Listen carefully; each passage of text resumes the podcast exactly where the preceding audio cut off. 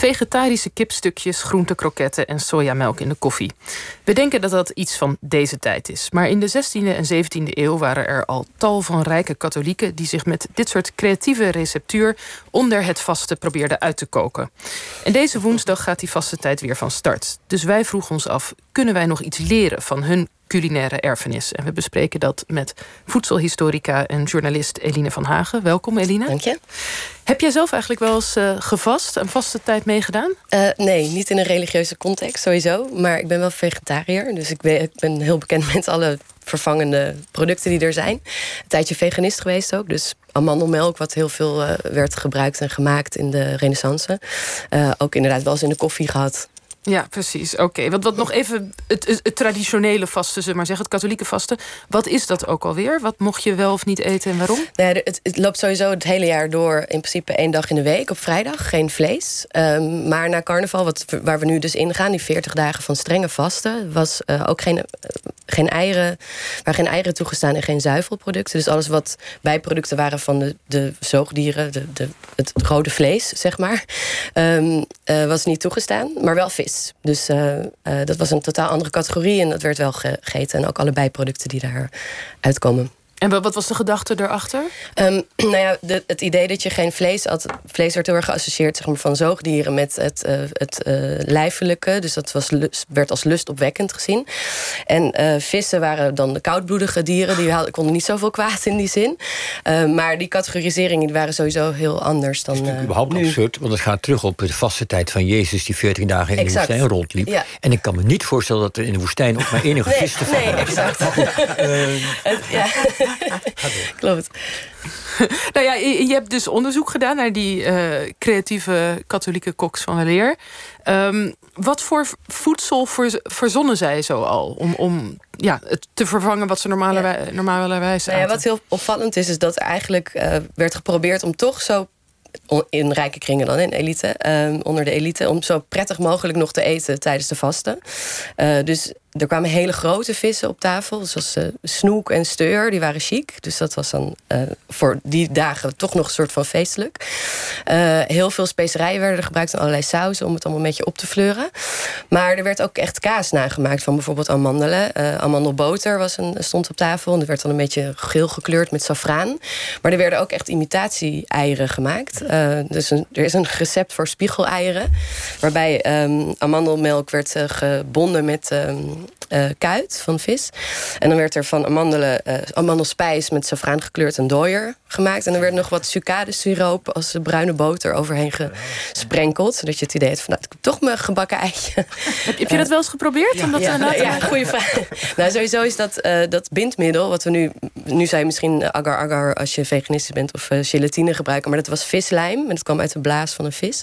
Sowieso heel moeilijk om nu nog aan te komen. En het leek me ook niet heel erg prettig. Maar het zijn Uh, recepten die niet eens met hoeveelheden ingrediënten uh, uh, wordt niks aangeduid. Dus het is gewoon, neem een beetje van dit en een beetje van dat. Dus eigenlijk is het onmogelijk om dat goed na te koken. Oké, okay, ja.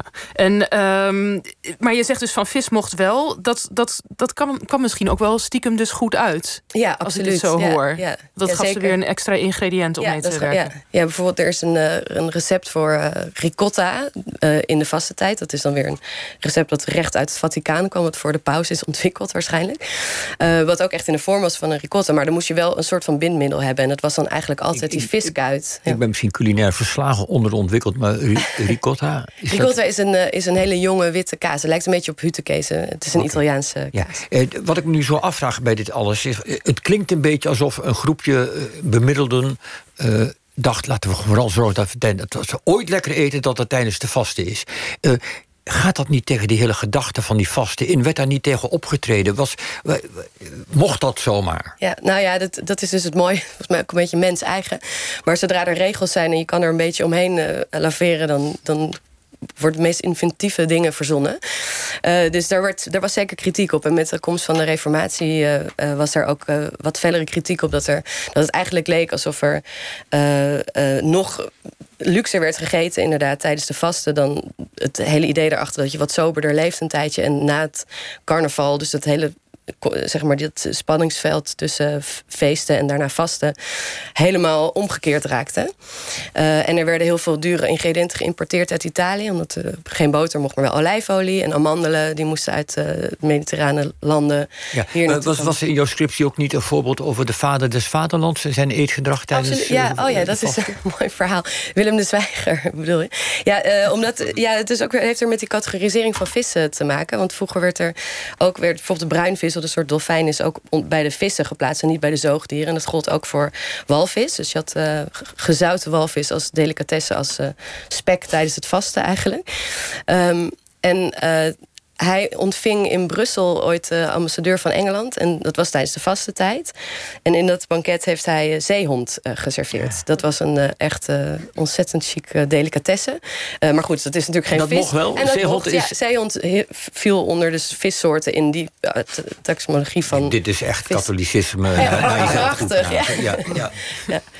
Ja. Hey, tot slot, bedoel, je hebt misschien niet al die uh, gerechten uh, allemaal uitgeprobeerd, maar je moet toch wel iets zijn tegengekomen waarvan je dacht, hé, hey, dat, dat zou de vegetarische slager nu, van ja. nu kunnen inspireren, ja. of niet? Nou ja, het wordt sowieso heel lastig als je dus die vis weg moet laten. Want dat is natuurlijk bij de vegetarische slager niet de bedoeling. Mm-hmm. Um, en ik denk ook dat, we, dat het heel moeilijk is om het smaakpalet van die tijd met nu te vergelijken. Want als je dus bedenkt dat er overal die viskuit in zat, maar dan werd het wel weer uh, gezoet met suiker en uh, uh, op smaak gebracht met rozenwater. Dan denk je al, ja, er gaat bij ons een soort van ko- kortsluiting van help, wat moet ik dat, wat, hoe zal dat smaken, zeg maar. Dus ik vrees dat er weinig uh, uh, te halen valt voor de vegetarische slager in deze receptuur. Maar het is wel interessant om te zien hoe uh, creatief die koks inderdaad omgingen met die... Um, Ja. Met de middelen die ze wel hadden, zeg maar. Dus de conclusie is, ze waren heel creatief, maar we kunnen er eigenlijk niks van leren. Um... Nou, van leren. Uh, nou ja, het is inderdaad. Dit is wel zo dat amandelmelk, als je dat nu iets heel nieuws en hip ziet, dat is een hele oude traditie. Dat werd uh, ook nadat de, de regels werden versoepeld uh, en de Reformatie wat meer voet aan de grond kreeg, uh, bleven die recepten voor amandelmelk en amandelboter bestaan. Okay. En ik zou amandelboter best op mijn op mijn tafel willen hebben. Oké, okay, goed. Zo hebben we toch nog één, Eén, één. één dingetje wat we er hebben kunnen behouden. Dankjewel, Eline van Hagen, voor je komst en toelichting.